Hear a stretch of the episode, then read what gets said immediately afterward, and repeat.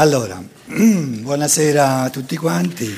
Questa sera affrontiamo il, il tema, il grosso tema del ehm, dolore. Il dolore. Ma non ho, se no non farei una conferenza su, su questo tema. Eh, vi ho già spiegato che l'umano siamo tutti in vantaggio se lo interpretiamo sempre in positivo, quindi ci interessa la positività del cosiddetto dolore. Mettiamolo subito tra virgolette, via. Mi viene in mente, lo possiamo prendere come motto, come... Grazie eh, non mi venivano le idee giuste, adesso eh, vengo illuminato e quindi, capito, eh, mi sento come il Buddha che viene illuminato. Mi viene in mente il, uno dei, come un motto di vita di Francesco d'Assisi, una persona eh, che conosciamo più o meno, c'è chi è innamorato di Francesco d'Assisi, chi invece un po' più.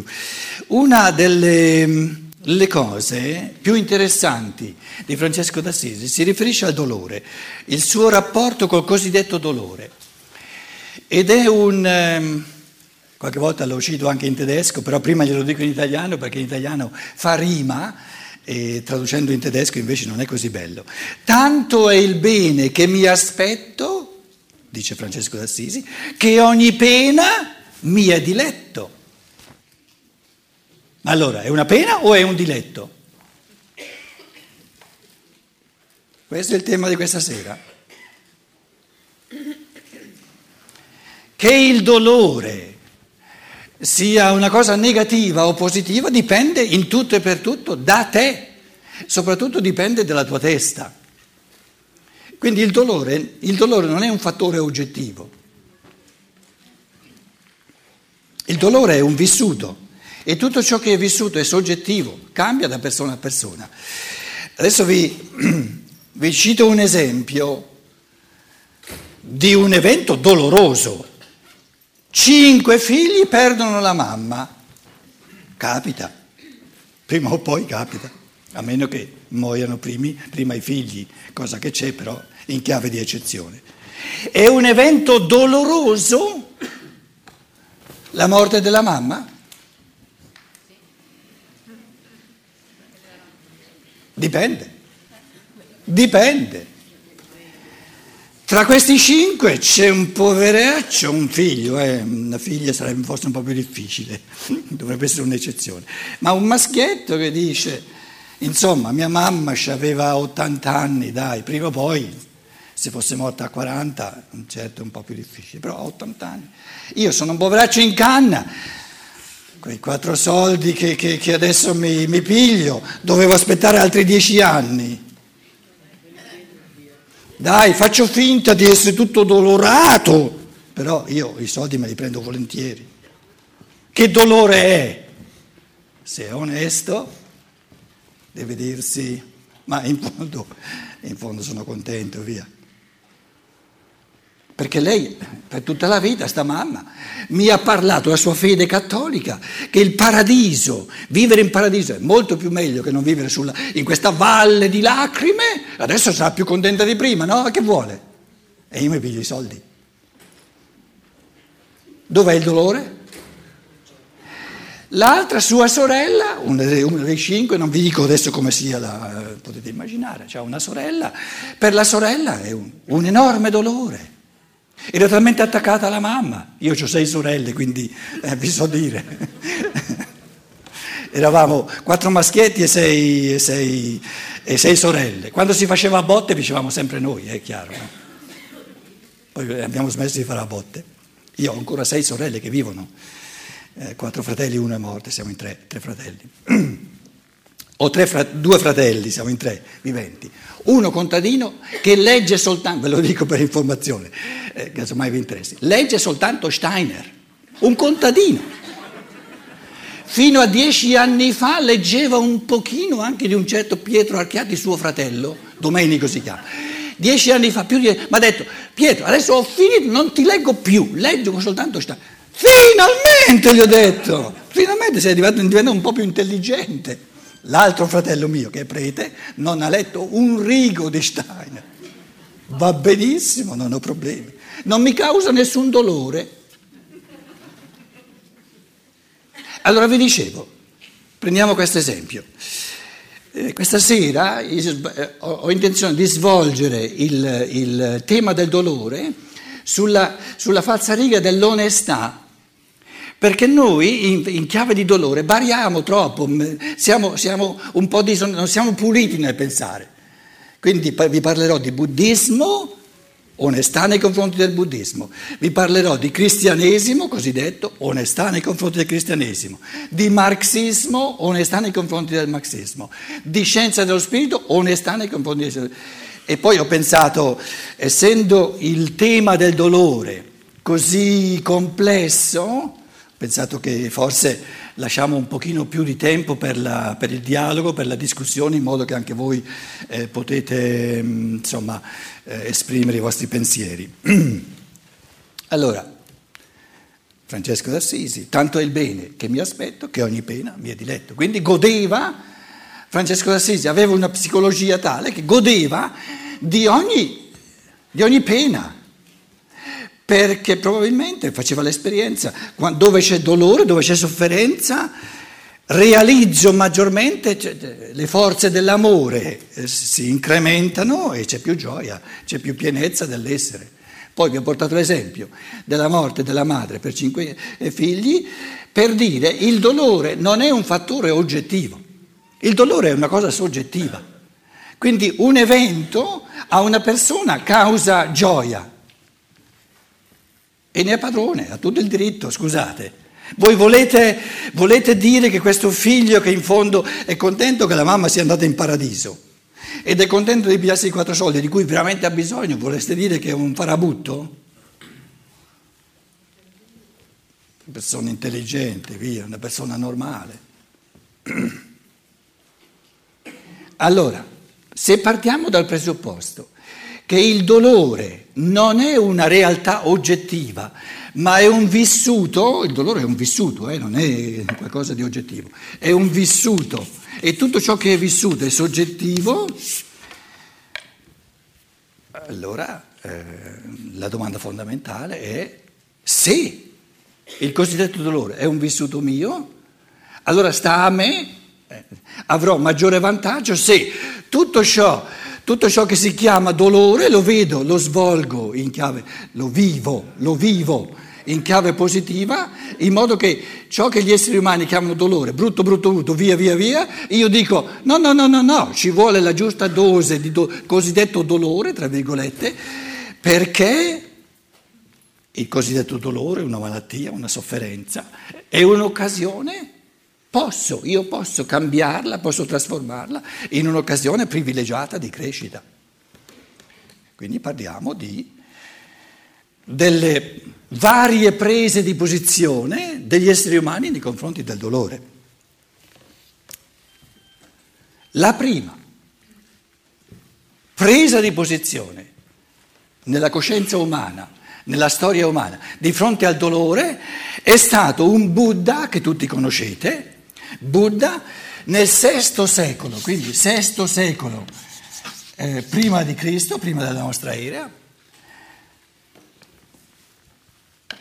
Buddha, impo- cosa importantissima, perché prima del Buddha non c'è stata un'affermazione nell'umanità sul dolore e il Buddha proprio di botto fa un'affermazione fondamentale, la vita è dolore. Uno si chiede, ma da dove viene? Da dove viene questa affermazione? Siamo in Oriente, siamo 600, 500, 600 anni prima di Cristo, arriva il Buddha. Dice, lo sapete, il Buddha nella sua predica, nel suo discorso di Benares, ha proclamato le quattro nobili verità, ve le ricorderete, E queste quattro nobili verità, le quattro grandi verità, la prima è la vita è dolore. La seconda verità, qual è la causa del dolore? Terza verità, qual è la fine del dolore? Allora, la vita, la vita, nascita e morte, la vita è dolore, vita uguale dolore.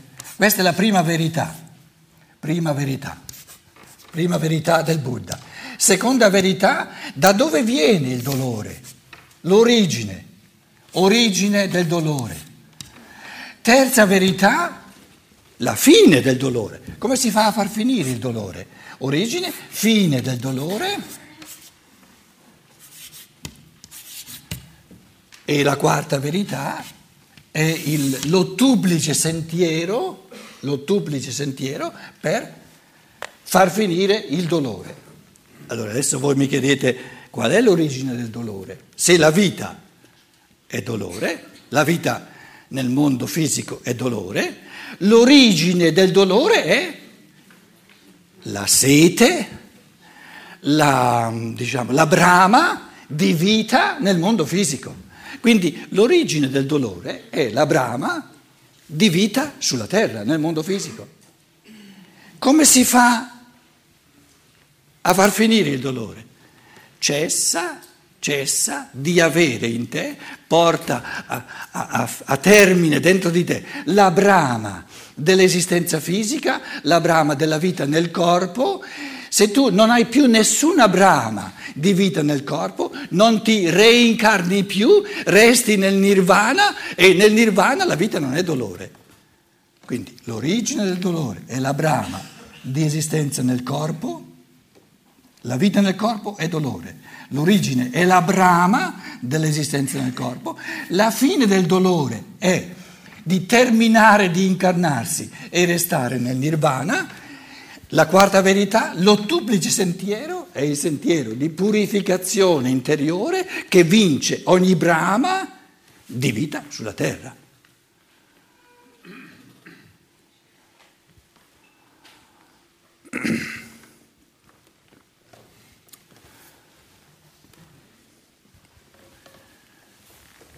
Il buddismo. Adesso vi ho riassunto il buddismo. Buddha, buddismo. La vita è dolore. La vita si intende dire nel mondo fisico. Da dove viene questa affermazione? Se noi andiamo indietro, adesso questa sera vi faccio un, diciamo un, uno sguardo d'insieme, come cornice poi per le discussioni che faremo. Se noi andiamo indietro, L'origine del buddismo è l'induismo, quindi andiamo indietro di... Eh, il Buddha vive 600 anni prima di Cristo, andiamo 1000, 2000, 3000 anni prima di Cristo. L'induismo, chi di voi vuol dirci qual è l'affermazione fondamentale dell'induismo? Il mondo fisico è Maya, è illusione.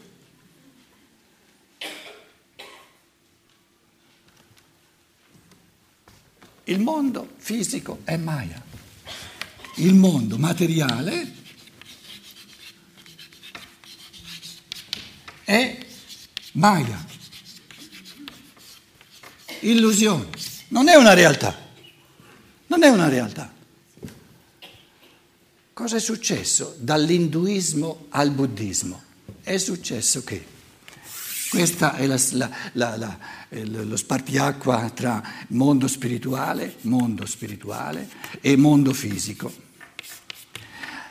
Ai, qui, 3000 anni prima di Cristo, circa, ai tempi dell'induismo, l'essere umano, mondo spirituale, viveva molto di più nel mondo spirituale e siccome viveva lo spirituale e diciamo il mondo fisico lo guardava dal di fuori, dice ma quello lì non è una realtà.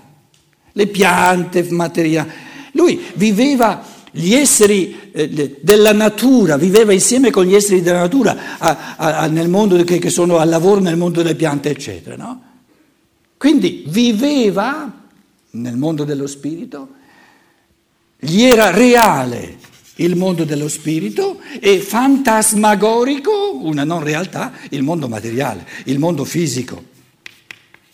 Cosa è successo? Che l'essere umano è sceso sempre di più, è sceso sempre di più, è sceso sempre di più e ai tempi di Buddha, sì, è, è VI secolo prima di Cristo, l'essere umano è già caduto giù.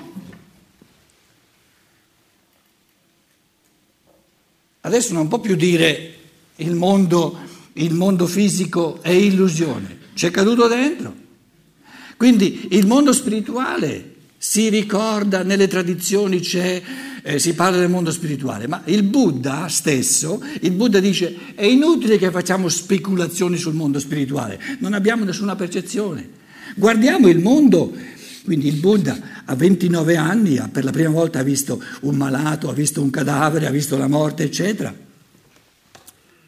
Allora, quello che è successo, il cammino della coscienza, l'essere umano Prima viveva nel mondo spirituale, dopo sempre di più si è inserito nel mondo materiale e questo, questo essersi inserito nel mondo materiale spiega l'affermazione del Buddha che dice la vita è dolore.